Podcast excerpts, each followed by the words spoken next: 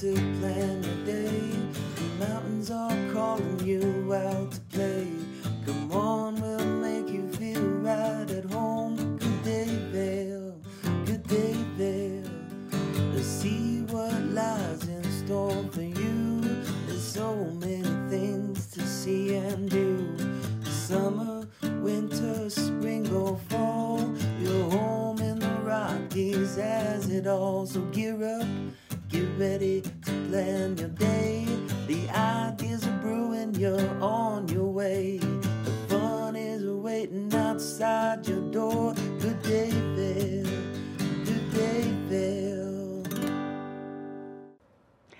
Hi, and welcome to Good Day Vail. My name is Ceci Zak, and I'm the host of this show.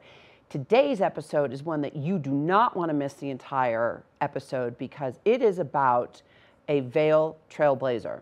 Matter of fact, she just won the Vail Trailblazer Award. Her name is Marka Moser. And you know, she has dedicated her life to building different things in our community that benefit the environment, that benefit education, that benefit society in its whole. Um, and her words of wisdom are pearls that everyone should listen to. Um, and she has just been, as I mentioned, the recipient of the eighth Vail Trailblazer Award and actually will be honored on March 28th at Donovan Pavilion. So please stay tuned for this episode of Good Day Vail Spotlight on a Vail Trailblazer. Good day, Vail. Good day, Vail. Hi there, and welcome back to Good Day Vail. Today's episode is an extraordinary one about a trailblazer, and I'm so grateful to have Marka Moser here with us today. And what I love to do in these interviews, Marka, is to have you tell the viewers why is Vail home for you? How long have you been here? What keeps you here? Um, and is there anything specific about Vail that just makes it call home? I first came here in 1965 to ski uh, for a week and um, fell in love with it at that point. My uncle bought a condo, and from that time on, I was living in Boulder, and I could come up every weekend that the condo wasn't rented or my uncle wasn't using it, which was quite frequently. And so I became a weekend local, and then in 1970, um, had the opportunity of moving up here. I was married to um, Division of Wildlife officer, and he became the uh, officer for this district. And so um, I was thrilled to be here. I had two daughters, and um, we were all very excited about being here. Well, I'm very excited that you made that trek many, many years ago. Um, and I wish I had an uncle like you did that had a place here when I was growing up. So, what a great entree into the Vail Valley. Um, now, you recently received the Vail Trailblazer Award, and I just, uh, congratulations to you and everything. you. Everything I've read and people I've talked to have just um, said that you are just an extraordinary inspiration for the Vail Valley. And I know that it all starts with passions. So tell us a little bit about your life passions. Well, I would say environment is a big one for me, and it still remains so, as um, we need to keep our environment safe to be able to live live anywhere. Um, and then family and children. So those are the main things that I sort of focused on while I was here. Um, we, uh, and as far as the environment, because Vail was a very small community at that time, there was very little in the way of um, recycling. So we started that. We started cleanup days. Um, and then we had to start fighting the Denver Water Board, who was wanting to take um, all of the waters from every stream that runs into the Gore Valley. Uh, the Denver Water Board owns Piney Lake, and they wanted to dam up Piney Lake and then um, divert all of that water to, to Denver. Oh my goodness, I can't even think. I mean, it's such a beautiful lake too. Just to dam it Right. up, it, it aesthetically would ruin it, much less divert the water. Well, and I think that that, you know, probably is no longer a valid concern just because the diversions have become so expensive. But we're still fighting. We fought for 20 years uh, to keep Homestake 2 from being developed. And we thought we had that one won. And where is Homestake 2? Homestake is a valley that is um, that you reach. Bet- it's between Red Cliff and Camp Hale. Okay. And it's a beautiful valley, and it has a lot of uh, trailheads that go into uh, the Holy Cross Wilderness area. And um, that is a Colorado Springs and Aurora diversion project, which we thought was dead in the water because it was so expensive, but now they're trying to get it again. So we're rekindling that fight again. So when you say we, who is the organization that you're working with to help rekindle this fight? Well, statewide organizations now are going into in, into this fight. We had our own. It was the Holy Cross Wilderness Defense Fund, and um, then there was the Eagle Piney Water Protection District, and it was um, you know those were both sort of local uh, entities that were fighting it. Now it's become statewide and almost nationwide. Okay. What they've discovered, it's kind of an interesting story, but in the Homestake Valley are fens, which um, is something relatively new, newly discovered, but it's it's a um, almost a sponge-like uh, wetlands that stores water. It's a natural reservoir underwater. I mean, under the under, Under the, the surface of Yep. the of the earth, and um, it's extremely valuable. It's taken millions of years for them to form, so it's not the kind of wetlands that can just be destroyed and then you create another wetland someplace else to um, mitigate that. So this is why we're, you know, it's a, there's a whole organizations now, including Sierra Club and, you know, other national organizations that are helping to fight this one. So if, if I could be so bold as to say, is thanks to your contributions many years ago with the um, the, the different organizations that you mentioned, um, you have brought it to statewide attention, in which they have found the need to take ownership of it uh, in order to protect from Aurora stealing the water from us today. Is that correct? Well, yes, sort of. I mean, it was um, the or, there were several organizations statewide too that were fighting At the same against time? at the same time. It was Okay. you know, and we were, you know, I became in, interested in it and became sort of a part of it, and Okay. that was you know, a, along with. You know, recycling, cleanup days, and all of those kinds of things. As I said, you know, the environment is very special to me, and um, one of the things that I was a part of that I feel very, very strongly about is um, the Eagle River Preserve in Edwards. Oh, yes. It's 72 acres of prime, beautiful land. Uh, you said you've been down there with I your dog. I have with my dog. It is spectacular. And- for our viewers, I just want you to know that uh, Marka was leading the charge in, in creating a preserve and, and protecting that. well, I, I followed. There were other people that were sort of leading the charge, Oh, you're but being I, humble. But I, I um, became part of a citizens group that um, was reviewing all of this and then helping to raise the funds. Eagle County contributed. It was a $12 million um, buy um, to get the land The open into space, yep. open space, and it's protected in perpetuity, so it can never be developed. And as, as we were preparing, you mentioned that six million came from the government, but you had to raise, your citizens had to raise an additional six Exactly. million to match it. Yeah, exactly. That's extraordinary. Yeah, the Vail Valley Foundation was really, um, you know, took the lead in that. But there were many of us that um, would uh, go out and um, solicit funds from just local people, and we were at a lot of farmers markets in the summer. We would have a, you know, a booth there and explain what we were trying to do, and you know, people would contribute, you know, twenty dollars, and some would take the information and you know might send a check for thousand dollars. Wow. You know, but it is something that I feel uh, very, very pleased that we were able to save that. 72 acres that would have been developed. Wow. Um, and viewers, again, if you've never gone down to the preserve, um, it's right next to the gas house. Um, it, it is worth taking a walk with your dog, your family, yourself, meditate, whatever. It is spectacular. Um, so that's one of your passions. You have many passions. Um, and I know you had mentioned your family as another. Um, and so education has been a huge component of your life. Um, maybe you could briefly just tell us how you got involved with education. Um, Well, I went back to school. That's why I was living in Boulder and got my de- degree in education.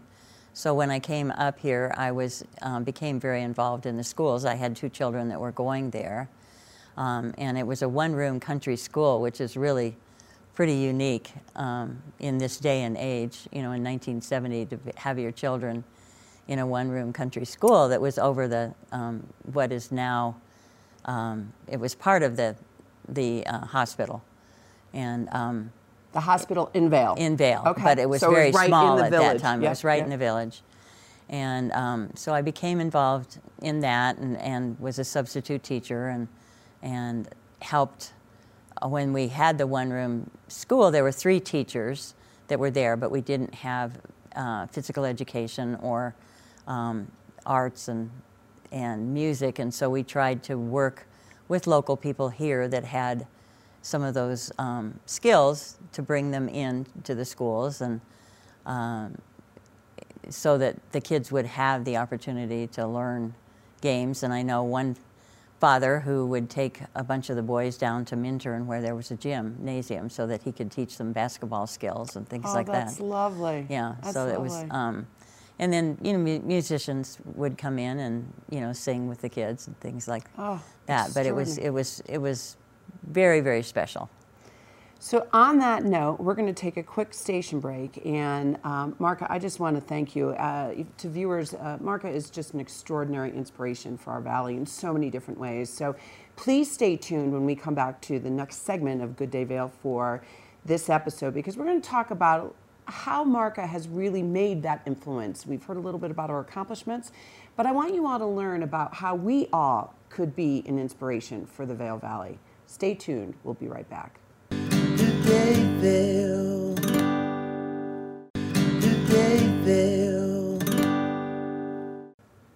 Hi, and welcome back to Good Day Vail. This episode is a spotlight on a Vail, the Vail trailblazer, Marka Moser. So, Marka, as we were discussing before, the key to your success of impact in the Valley and receiving this award really started with your passions. We talked about the environment, we talked a little bit about education, but I'd like our viewers to learn more about some of the accomplishments that you had around education. Um, I know the ABC School and you know, some other um, nonprofit focus. So please tell our viewers about some of those things that you're so passionate about around education. Well, when I first moved here, um, I didn't have young children. I I had older children that were in school, but I had two boys, and so there was a preschool that started at, at Meadow Mountain. It was in the lodge at Meadow Mountain, but that was going to be torn down. So we needed to find another school location. We went to the town of Vail, and they were able to supply a space, and I think I think we rented it for a dollar a year or something of that nature. And what year was this again? That would have probably been in 1970, probably 74, 75, something like that. So I'm not, not sure ago, exactly. right. Um, and we had a, a wonderful director whose husband was a contractor, but we were able to buy a modular bank building that was um, not being used any longer, and we were able to move it by trailer onto the site, which had had a, um, a a downstairs, you know, so they'd put a basement into it, so that would be adequate enough for um, probably about 40 children. And um, so we got that going, and it was interesting because one other woman who was on the board with me at the time, she and I signed the mortgage. But we forgot about it until about 20, 20 years later when it was paid off. And both of us were appalled that we had, I'm not sure how much it was, but we had signed, A- a signed mortgage? a mortgage for this preschool. But Well, and may I note, you said another woman too. So it, let, let's hear it for women spearheading this type of initiative. Well, I know you didn't want to be on the mortgage, but um, it's nice to see that the banks allowed it back then. Well, it was interesting that they did. And I I think both of us were moms that had young children that needed preschool. Yeah, And so and that's why we oh. got involved. And then Buddy Werner League was um, in existence when I moved up here. And so my daughters immediately were involved in that. And that was dear to my heart because I had um, met Buddy Werner when he was working on Ski Broadmoor in Colorado Springs, and I was a lifeguard at the hotel, and we were in the employees' cafeteria together, and that's where I first met him. So I knew the whole story about him and how he had been killed in an avalanche, and um, and his his whole demeanor was sportsmanship, and so the- Versus performance or winning. Exactly. Yeah. Winning was was sort of secondary to being a good sport, and Right. so the program is still alive today, and it's exciting because both of my grandchildren, who are now 11 and 13, and are in the program, and my son is a volunteer coach. Oh, that just So that warms it- my heart. And I was a volunteer coach as well as running the program a couple of different times.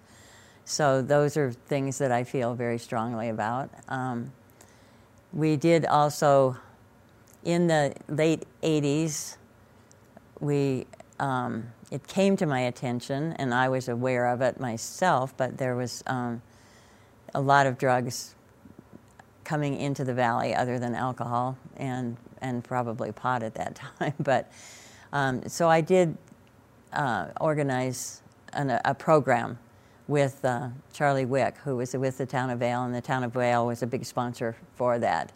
And we were quite successful in um, bringing together all the different entities in the valley that would be focusing on children and the message that was being given to them. And so I feel very strongly about that. And a lot of it is still in place today in the schools. So, Uh, I am so grateful that you've done that. And, and what comes to mind, and actually you brought it up when we were preparing for the interview, was the ads that were on TV. Of there was a frying pan, and someone cracked an egg and put it on the frying pan, and it says, you know, this is your brain, and this is your brain on drugs. And you had mentioned that. Um, that that was the type of message you were trying to get through to the children at that time, and I'm just so grateful that you did that um, and that it's continuing to be brought up and, and you know educating today's yeah, children. there's still, I mean, there's still a lot of problems in that direction, but I think that um, the schools still carry on. Um, many of them Red Ribbon Week and, and bring attention to it. But we had, you know, all of law enforcement, the churches and um, businesses and school administration, school teachers, students. We had all the students in, involved in a huge program, and many of those students that were in it when um, I was sort of directing it are still. I consider them still good friends, Oh, that's which is really nice as they've grown into adulthood. Now, when you mentioned all of those different groups of stakeholders that needed to be involved um, to make this happen, and it seems like you also did this with every other passion project that you have, is that you were the catalyst in all of this um, and a pioneer, um, which, you know, my understanding led to you receiving the Veiled Trailblazer Award. So, what are some things that you do that our viewers should know about as it relates to trailblazing new things? Because we need more people, we need more women like you in this world. And I would love for you to share with our viewers what are some of the things that you do or that you would hope that you see, um, you know, people taking forward and trailblazing in Vail right now? Well, I think there's still a lot to do, and there will always be a lot to do. But I think if you if you are new to the community and you know what your own passions are, there just are so many outlets for people to become involved. If you like education, there's the Literacy Project. If you um, like volunteering, I mean, we had the rummage sale, which was a huge um, brought all the communities together because the people that were volunteering came and they met people, and it was people from out of town, but it was uh, it was held in Minturn, And um, that brought loads of people, I think, into a volunteer realm that might not have ever done a whole lot of volunteering. And it, they were able to give their money. The money we raised went back to the nonprofit that that person was working for.